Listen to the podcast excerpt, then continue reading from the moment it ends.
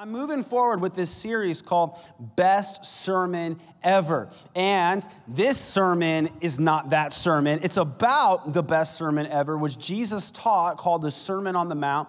And you can read about it in Matthew chapter 5. You can go back to the first week and even get more background for the setup of this sermon. But I want to pick up today in verse 7, where Jesus said, Blessed are the merciful for they will be shown mercy. And I want to focus on that today. This message is going to focus on that. Blessed are the merciful.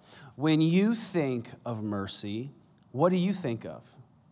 I know if you're a child of the 90s like my wife, you might think of Uncle Jesse from Full House saying, Have mercy, right?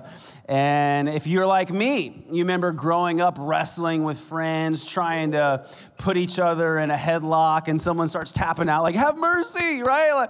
And uh, I don't know what you think of, but Christianity, mercy is a pretty big deal. Christianity is a relationship that begins with mercy. This is something that's so important for us to understand as Christians. We won't show mercy to other people until we recognize how much mercy we've already received through God in Jesus Christ. You need to understand this, church. I'm not being uh, hyperbolous here, over exaggerating anything, but this could be the most important Christian trait for you to grasp the importance of being merciful because the consequence of the consequences of being unmerciful according to scripture are dire the Bible describes unmerciful people as cruel and uncompassionate, wicked, evil, tortured, unforgiven, and even risking eternity in hell. That's what the Bible says about unmerciful people. So, why do I think we all need to be challenged in this area?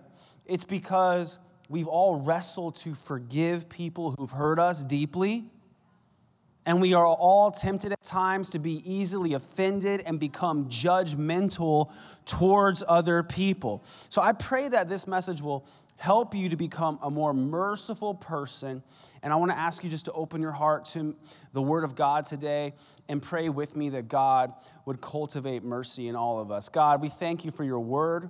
Your word is true. It's a lamp to our feet. We pray that Jesus would be glorified through this sermon and that you would help us all to grow and become more like him. In your name we pray. Amen. Amen. So I want to start out talking about the parable of the unforgiving debtor in Matthew chapter 18, because it parallels a lot of what we're talking about today. It says this Then Peter came to him and asked, Lord, how often should I forgive someone who sins against me? Seven times? And he's going to try to impress Jesus here with how merciful he is proposing we be. How about this? Seven times. How about that? A, seven times? And that's not impressive to Jesus. He says, no, not seven times, but 70 times seven. Therefore, the kingdom of heaven can be compared to a king who decided to bring his accounts up to date with servants who had borrowed money from him. In the process, one of his debtors was brought in who owed him millions of dollars. He couldn't pay, so his master ordered that he be sold along with his wife, his children, and everything he owned to pay the debt. But the man fell down before his master and begged him, Please be patient with me, and I will pay it all. Then his master was filled with pity for him, and he released him and forgave his debt. But when the man left the king, he went to a fellow servant who owed him a few thousand dollars. He grabbed him by the throat and demanded instant payment. His fellow servant fell down before him and begged for a little more time. Be patient with me and I will pay it, he pleaded. But his creditor wouldn't wait. He had the man arrested and put in prison until the debt could be paid in full. When some of the other servants saw this, they were very upset. They went to the king and told him everything that had happened. Then the king called in the man he had forgiven and said, You evil servant, I forgave you that tremendous debt because you pleaded with me. Shouldn't you have mercy on your fellow servant just as I had mercy on you? Then the angry king sent the man to prison to be tortured until he had paid his entire debt. And then Jesus says to the crowd, That's what my heavenly Father will do to you if you refuse to forgive your brothers and sisters from your heart. I mean, this is a powerful and intense parable. Parables were stories that Jesus would tell to highlight a principle and teach a message in a way that was emotional and we would relate to. And this story definitely accomplishes that. You think about a man being brought before the king who owed a debt Uh, was an unpayable debt. This translation says millions of dollars, like one million dollars. It was an unpayable debt. And the point was, it could not be repaid. The man was going to be sold into slavery along with his wife and children to make up the debt. That was actually a pretty common practice back in those days. If you owed a debt you couldn't pay, you didn't get to just declare bankruptcy like people do today. Like Michael Scott walking into the office, like, I declare bankruptcy. You know, people are like, that's not how it works. Maybe not a lot of office fans in this service. But back in those days, like if you owed a debt you couldn't pay, man, you might be sold as an indentured servant to pay the debt back. This man gets down on his knees, begs for forgiveness, and says, Just give me a little more time, I'll pay it back. And even that suggestion is silly because the point was that he never could pay it back. And the king has pity on this man. And he says, You know what? I'm not even going to put you on a payment plan. I'm just going to forgive the debt. The guy goes out, newly forgiven. And what does he do? He finds a guy who owes him chump change by comparison. The Bible says, grabs him by the throat and demands instant payment. And when that man asks for mercy, he doesn't give that guy mercy, even though he had just received mercy himself. The other servants saw this happen, and understandably, they were ticked. They were upset. They're like, This isn't right. How can this guy do this after he had just been forgiven so much? The king wasn't having it either. And he said, This guy, this unforgiving debtor, needs to be cast into prison where he's going to suffer essentially forever. And then Jesus drops the mic and says, This is what God is going to do to you if you refuse to forgive other people. I mean, this is intense, isn't it? So, the whole purpose of this parable is that you would hear it and have a visceral reaction like, That's not right. That guy can't do that. What's the matter with him? And yet, so many of us turn around and do the same thing to other people throughout our whole lives when we refuse to show other people mercy. This happens because we either never realize or we forget how great our own debt to God was. It's not always your fault. Some, some ways, it's part of the culture we grow up in where it's a humanistic culture that celebrates people, says they're good people. We have helicopter moms. We get trophies even when we don't win, whether we do good or not. And it leads to a way of thinking that doesn't reflect what the Bible teaches. It says this James Hunter was a sociology professor at the University of Virginia. He said, We Americans generally want to think of ourselves as good people. That, in many respects, is where the trouble begins. Isn't that true? Another survey from the Barna Group said 83% of Americans agree with the statement people are basically good. And actually, a majority of Christians surveyed, 77%, agree with that. If you agree with that concept that people are basically good, it's because you either don't know what the Bible says or you don't believe what the Bible says. Let me show you what the Bible says in Romans 3, verse 10. It's going to be hard for some of you, but watch. As the scriptures say, no one is righteous, not even one. Not me, not you, not Mother Teresa. No one. No one is truly wise. No one is seeking God. All have turned away, all have become useless. No one does good, not a single one. People, though, even Christians, read this along with me and still struggle to accept that. But, but, but, but, but, I'm basically good. It's like, no, no, you're not. The Bible tells us that we're not.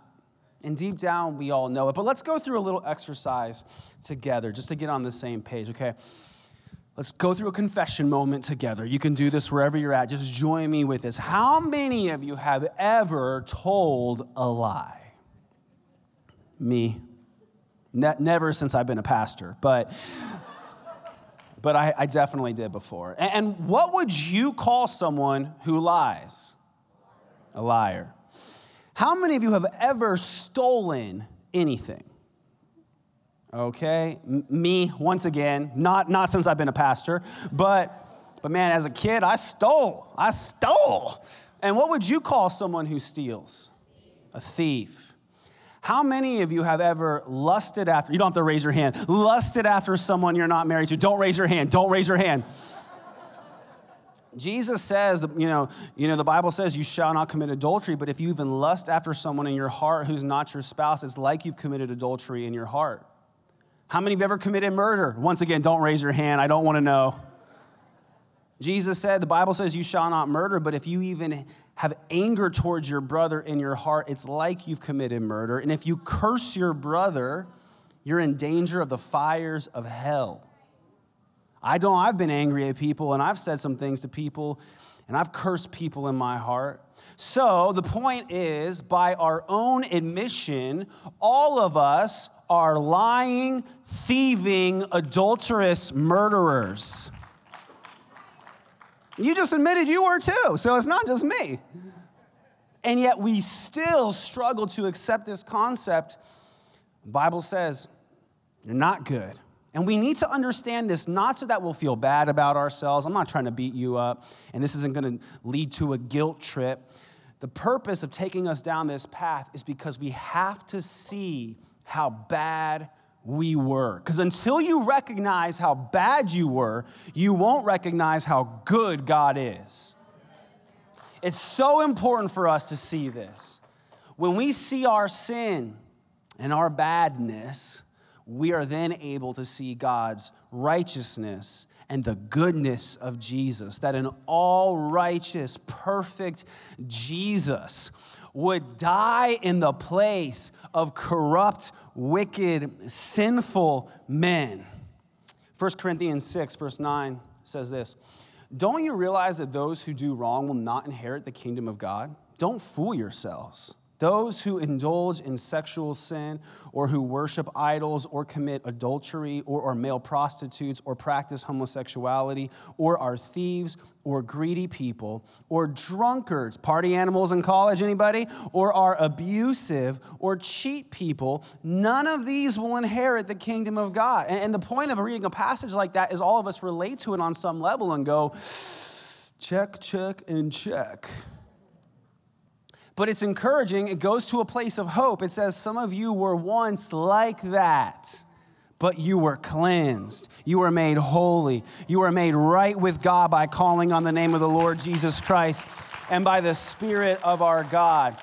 It's not a passage meant to beat you up, it's a passage meant to remind you where you came from. The Bible does say that God forgets your sins and removes them from you as far as the east is from the west. So when you try to talk about your sins to God, he's like, "No, I don't I don't remember that. I have no recollection of those events." The Bible talks about God forgetting your past. But the Bible never implies that you should forget your past. Let me say that again. The Bible never says you're supposed to forget your past you need to remember where you came from.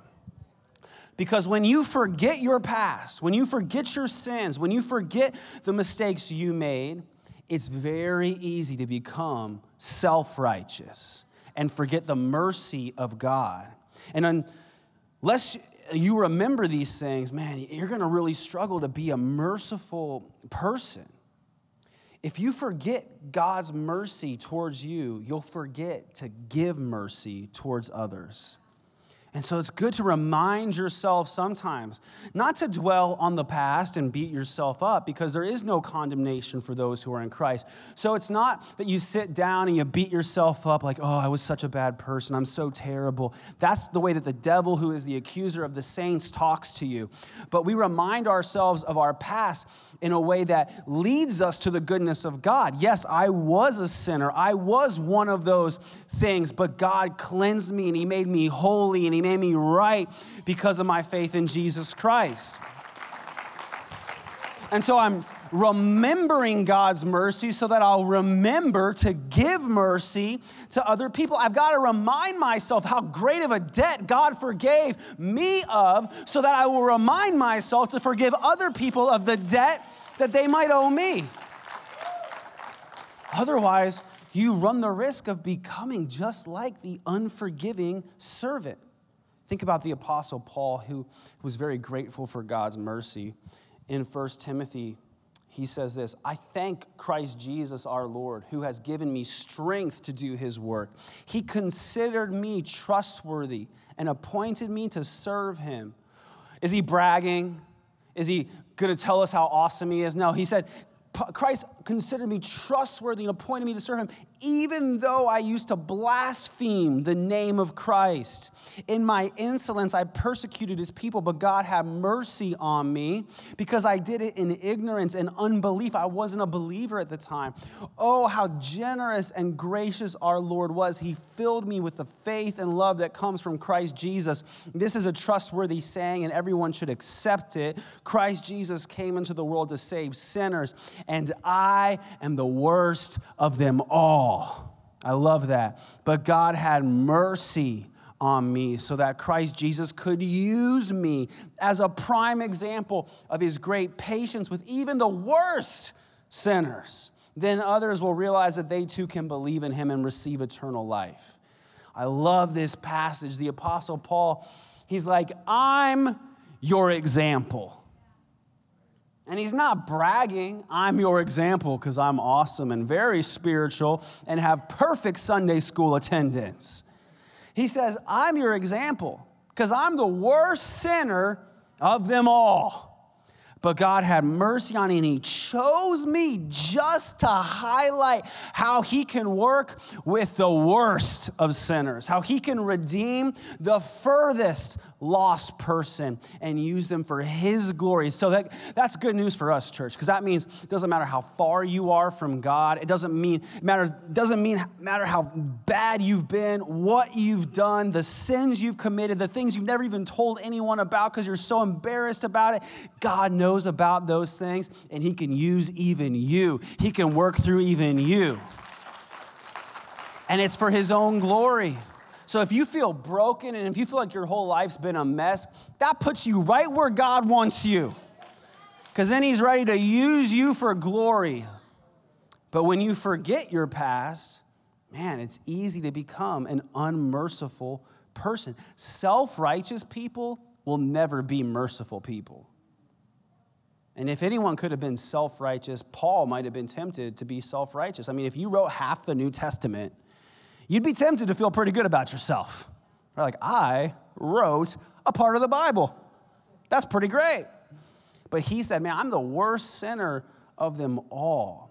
So let me talk about some things that merciful people do, maybe, or don't do. Here's the first thing merciful people don't get offended.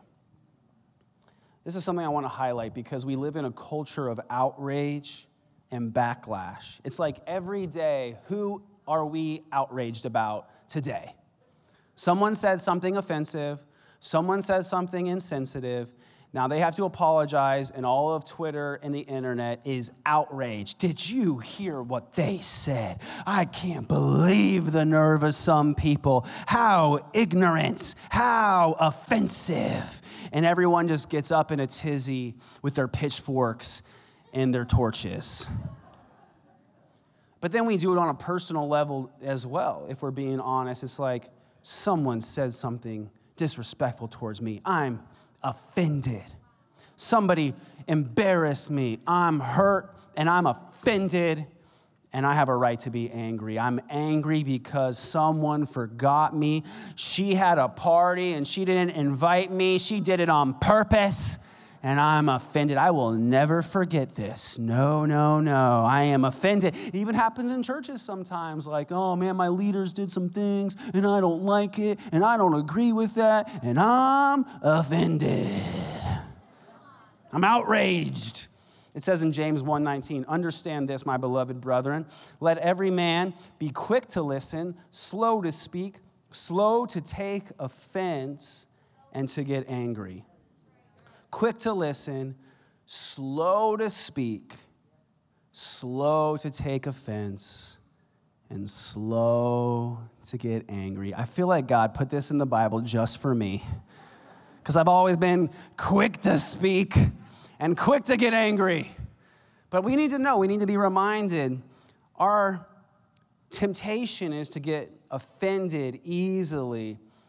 But merciful people don't get offended easily. They don't get offended really because in order to get offended, you've got to forget all the times you've been offensive to other people.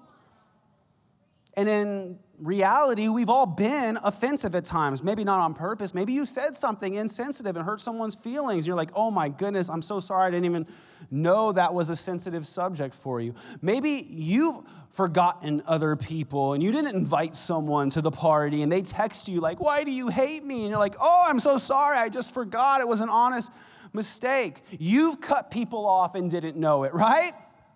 We've all been offensive. And if I could be so bold as to speak directly to you, I've got to say it. The truth is that before Jesus, your entire life was offensive to God.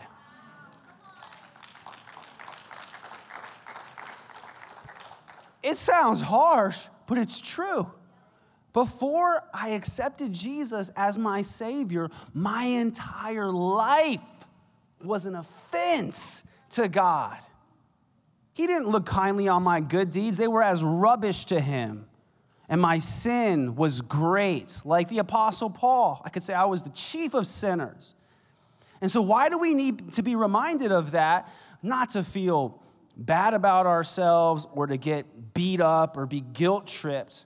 But we've got to remember that God took the blood of Jesus and covered over our sins. He covered over our offense. And that's a concept that repeats itself throughout Scripture. Apparently, God wanted us to get it. It says in Proverbs 17 Whoever would foster love covers over an offense, but whoever repeats the matter separates close friends.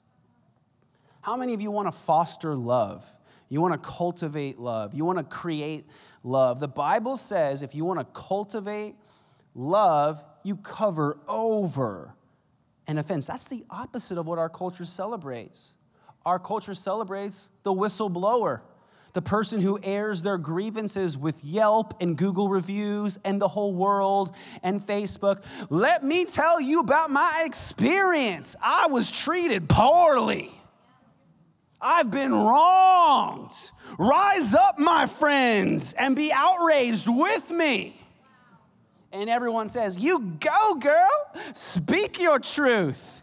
You speak up for yourself. But the Bible says the Christians act differently. We cover over an offense, we actually celebrate the cover up.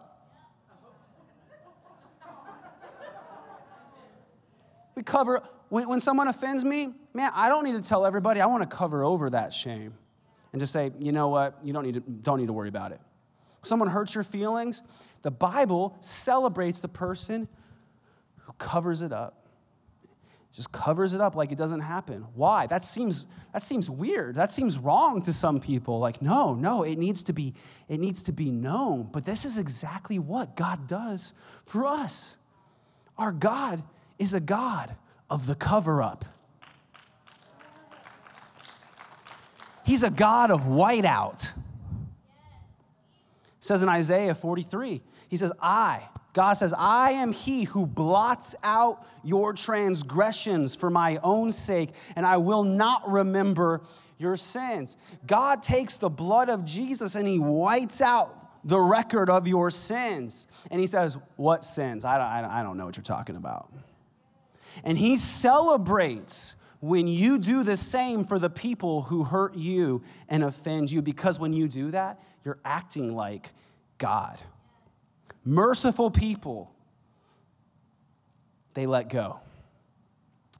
When you're a merciful person, you release, you let go. Think about our parable that we studied. In verse 27, it said, Then his master, the king, he was filled with pity for him, and he released him and forgave his debt. Compassion, pity turns into action, and he, the master took action by releasing him. And, and I want you to see the imagery used in Scripture of what you do with your hands. In the Bible, your hands represent your actions and what you do. Your feet often represent the lifestyle that you live, like you take the paths of righteousness and you live a righteous lifestyle. Your hands are representative of what you do. So here in this parable, you see a master who releases the servant, lets him go. Whereas this servant then turns around, finds the guy who owes him lunch money, and grabs him by the throat.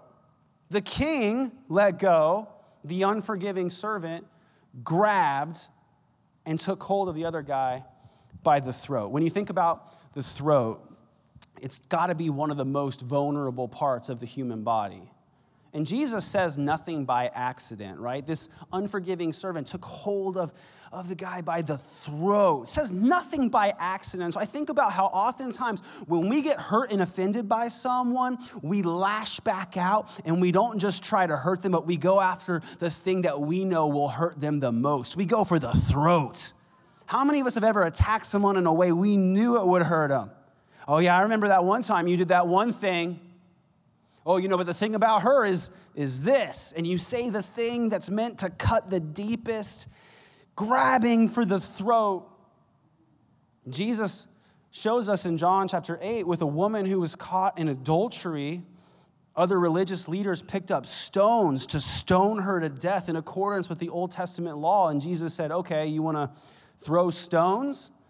Let the person who's never sinned himself throw the first stone. And they're all like, oh, wait, I have sinned. And they dropped their stones and they walked away. And Jesus said, go and sin no more. So, man, so often we hear a story about, about mercy like that and God showing mercy, and we think, oh, great, that is great, Jesus. We love how merciful you are. You are so merciful, and it's great. We love it when we're on the receiving end of mercy. But when other people hurt us, it's like, oh, I'm getting me a stone. I'm going for the throat. I'm picking up stones and grabbing throats. It's like I so quickly forget how much mercy God has shown me when I'm hurt, when I'm offended. But merciful people, they let go, they release, they forgive the debt.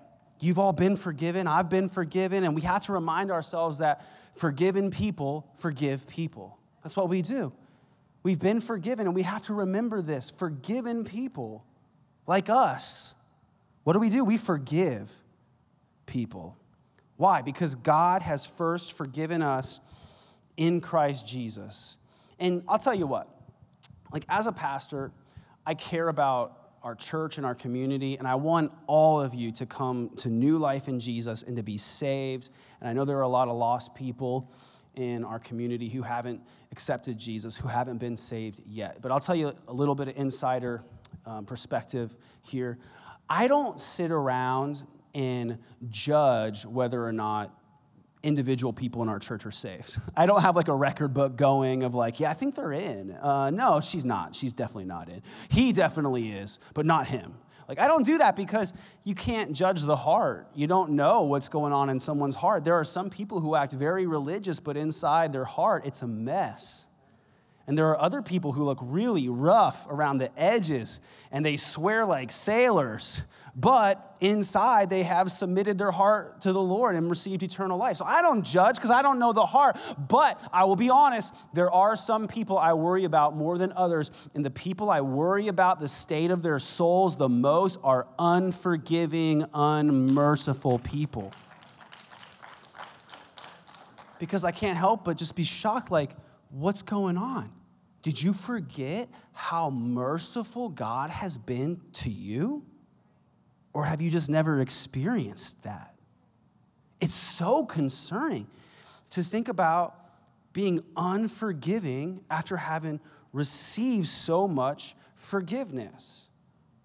Oftentimes, when we hear a sermon about forgiveness, it's usually encouraging us, like, come on, y'all, let's forgive and we'll feel so much better about ourselves and we'll feel so much better about life. And it won't, it'll just be really nice to let go and, and let God and move on. But there needs to be more sermons that warn us about the dangers of unforgiveness. And that's what I think needs to happen in this moment. There is an actual, real warning in Scripture, repeated again and again, about not forgiving other people. Matthew chapter 6, a continuation of the Sermon on the Mount, Jesus says, If you forgive those who sin against you, your heavenly Father will forgive you. Okay, that sounds good. But, that's a big but. But if you refuse to forgive others, your Father will not forgive your sins. That's scary. That, that is a great warning. And, and, this isn't just a one time thing, like, oh, well, maybe he's taking this out of context. This is repeated again and again. Go back to our, our parable, Matthew 18, right? It says, Then the angry king sent the man to prison to be tortured until he had paid his entire debt. And Jesus said, That's what my heavenly Father will do to you if you refuse to forgive your brothers and sisters from your heart. And the imagery there is eternity in hell saying that's what God's going to do if you refuse to forgive. I might not be a smart man, but I feel like Jesus is saying multiple times in multiple ways that if you don't forgive others, God will not forgive you. How many of you agree with my conclusion? I mean, it's just, it's intense, I know, but it's there. That's intense. And I don't even understand all the theological implications of how this plays out, but this is a strong warning. And Jesus doesn't make empty threats. Often will say there's no sin God can't forgive, but there might be one sin that God won't forgive. And that's the sin of unforgiveness. Are you holding on to unforgiveness? Are you refusing to forgive? Are you refusing to give mercy? I'm not trying to beat you up, but I'm trying to help you and warn you about the danger of unforgiveness. Now, this doesn't mean it's supposed to be easy for you to forgive. It doesn't mean you're going to have no problems forgiving people from this point forward. In fact, when people hurt you deeply, and some of you have been hurt deeply, cut deeply, wounded in a way that you carry with you, and it still affects you, you're going to struggle to forgive. And I want to just kind of highlight an example that hopefully will encourage you of Barbara Manji. This is Barbara and her daughter Dana. And I read an account, and there are many accounts like this, sadly, but I read this account of Dana being murdered by a college friend. She was stabbed and strangled to death. And her mom, Barbara, who was a devout Catholic, came to rightly believe that God wanted her to forgive her daughter's killer. And she resisted, understandably. Think about someone killing, murdering your child. But she believed God wanted her to forgive, and she says, God, don't you make any exceptions? She, she said, God, you must, you must make exceptions. I know we're supposed to forgive the people who hurt us, but this is an extreme situation. And don't we often feel like that? My situation, though, is different. This kid murdered my daughter. Here's what she said If you want me to forgive this person, you're gonna have to make it happen because I just can't. Has anyone ever felt that way? I just can't forgive. And not only did God help her to forgive, but she ended up corresponding with her daughter's murderer in prison and helping him to experience forgiveness himself. And she said, quote, I just feel like God has been with me through this whole journey, helping me. You might struggle to forgive those who hurt you. And listen, here's the good news Jesus doesn't warn you about struggling to forgive, He warns you about refusing to forgive. There's a big difference between I can't and I won't. It's one thing to say, like, I just don't think I can. It's another thing to say, I won't. Bible says if you refuse to give mercy, God's not going to give mercy to you. But if you open your heart to God, and even if you're honest and you have to say, like, I don't feel like I can do this, God, you're gonna have to help me. You're gonna have to make it happen. You just open your heart to God, and then, like every other situation God has helped you with, you trust Him to step in and do the hard work and transform your spirit and heal your soul. He enables you to do what you could not do in your own strength. And I want this desperately for you. I want you to become a merciful person so that you can receive mercy. Let me just close with this just three practical ways to show mercy. First, give people the benefit of the doubt. Give people the benefit of the doubt. People are going to hurt you, people are going to let you down, people are going to say things to you that are stupid. They're going to forget to do things they promised you they would do. But give them the benefit of the doubt. There's a psychological human condition where we tend to judge ourselves by our intentions, but we judge other people by their actions when we make a mistake, it's like, well, yeah, but I didn't mean to. I didn't mean to speed, officer. I didn't mean to forget that thing I said I would do. I meant to do the right thing. I just made a mistake. But when other people do things that are wrong, we're so quick to rush to judgment and say, You are an evil person. But you got to give people the other benefit of the doubt. That, that this means let other people off the hook and show them the kind of mercy that you would want to receive. If someone hurts your feelings or forgets you or offends you, right? Giving them the benefit of the doubt, it means saying, you know, she probably didn't mean to do that. He probably, he probably didn't mean to do that to me. I, I'm sure if he knew, he wouldn't have said that. That's giving someone the benefit of the doubt, right? Here's the second thing focus on the good. Focus on the good. Everybody who you interact with is going to let you down at some point in your life. Your spouse, your kids, your parents, your coworkers, your neighbors, everyone is going to do something eventually that you don't like. You can choose to focus on the some, the, some of the bad things that they've done or some of the good things that they've done you know and, i think if you choose to focus on the good it's going to help you to show mercy to people. Yeah, yeah, ladies, I know your husband leaves stuff on the floor, his beard trimmings in the sink. You can focus on that, or you can focus on the good things that he does. You're like, oh, he doesn't do any good things. Yes, he does. There's got to be at least something you can focus on, right? Focus on the good and look for something good to focus on when people hurt you. Look for something good. There's got to be something. And then here's the third thing remember the warning. Remember the warning. This is a practical thing that will help you show mercy to other people. When you're mad, when you're angry, and you're tempted to curse someone from your heart, oh God, get them. Get them, God right? Remember the warning of Jesus where he said, if you don't forgive others, God will not forgive you. That's a terrifying warning. We often think, so, think of mercy and forgiveness like we have to give something up. Have to give up. And in a sense, you do. You give up your right to be offended, you give up bitterness. But I want you to hear me. You gain so much more than you give up. You gain so much more then you give up. When you forgive others and when you extend mercy to others, you can rest in the joy and confidence of knowing there's an even greater portion of God's mercy coming your way.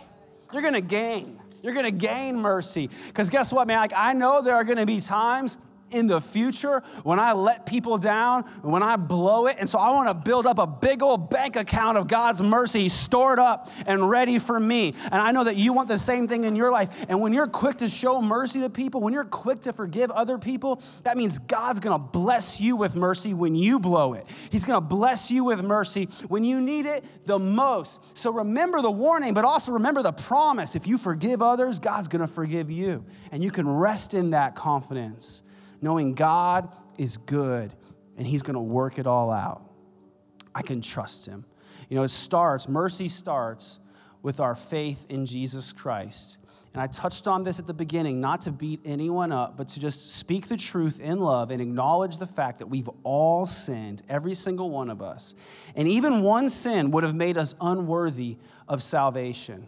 But we've committed many sins and we have fallen way short of God's standard of righteousness. And you could live a thousand lives of perfection from this point forward and never pay off your debt to God. And that's why Jesus stepped into this world as the perfect Son of God and he lived a righteous life. And he chose to lay his life down on the cross to pay the debt of sin that you and I could never pay God. We owed a debt we could not pay. He paid a debt he did not owe so that you could be restored to God, made right and cleansed and holy. And the Bible says when you call on the name of the Lord and you confess with your mouth that Jesus is Lord and you acknowledge your sinfulness, God steps in and he imputes his righteousness to you and he forgives you and he wipes the record clean. And he doesn't just let you off the hook, but he welcomes you into his family as a son or daughter of God and co heir of Christ. That's why we're celebrating and singing songs to Jesus even when the world around us is in chaos, because we've got a good God who has done great things for us. We're singing about God's. I want every single one of you to experience that. I know many of you already have, but some of you might be in Mesa or in Ahwatukee or online, wherever you're at. Maybe you know I've never experienced God's mercy, but I want to. I want to be cleansed and made holy and made right with God. I want to lead you in a prayer right now just to say what the Bible talks about and express to God your heart. And if you pray this with me and you mean it, the, the Bible says heaven hears you, that God will forgive you, and He will write your name in the book of life. And that's a good thing. So if you're ready to pray that with me, let's bow our heads and let's just pray together. Wherever you're at, just pray with me and say, God, I need you. I know that I've sinned. I know I need your forgiveness. I need your mercy. So I believe that Jesus died on the cross to pay the price for my sins. And I believe that he rose again so I could eternal life. And I want to live for Jesus from this day forward. I want to glorify Jesus with my life. I thank you for your love, your grace, your mercy. In Jesus' name, amen. Amen. Hey, listen, if you just prayed that prayer and you meant it, the Bible says all of heaven is rejoicing and throwing a party. And like, man, I know with everything going on in this world, I would be down for a heaven party right now. So why don't we just give God praise for what's going on in people's hearts? People are accepting Jesus, expe- experiencing new life in Him. That's so incredible. But what I also want to do is close this message by just speaking to the Christians, the believers in this room. And what I want to do is just invite you to stand wherever you're at as we get ready to respond. And I hope that this message, even in the challenging aspects, is helpful for you. Because what I know is that many of us have been hurt and at one point or another struggle to forgive the people who've hurt us. And what I want to do right now is take a moment to pray for you that God would help you to be a merciful person and experience His mercy so that you can extend it to other people. I know maybe you feel like, I can't, I can't forgive, I just can't. Well, if you're willing, God is able. And so, what I'm asking you to do right now is not figure it out on your own, but just open the door a crack and ask God to help you forgive the people who've hurt you. And so if you say, I need that, I need God's help, just raise a hand as a way of saying, That's me. I've got to forgive someone. I need God's help. Lots of hands going up. We're going to pray together for God to help us in this right now. Lord Jesus, I thank you for your unfailing kindness and mercy, God. You've been so good to us.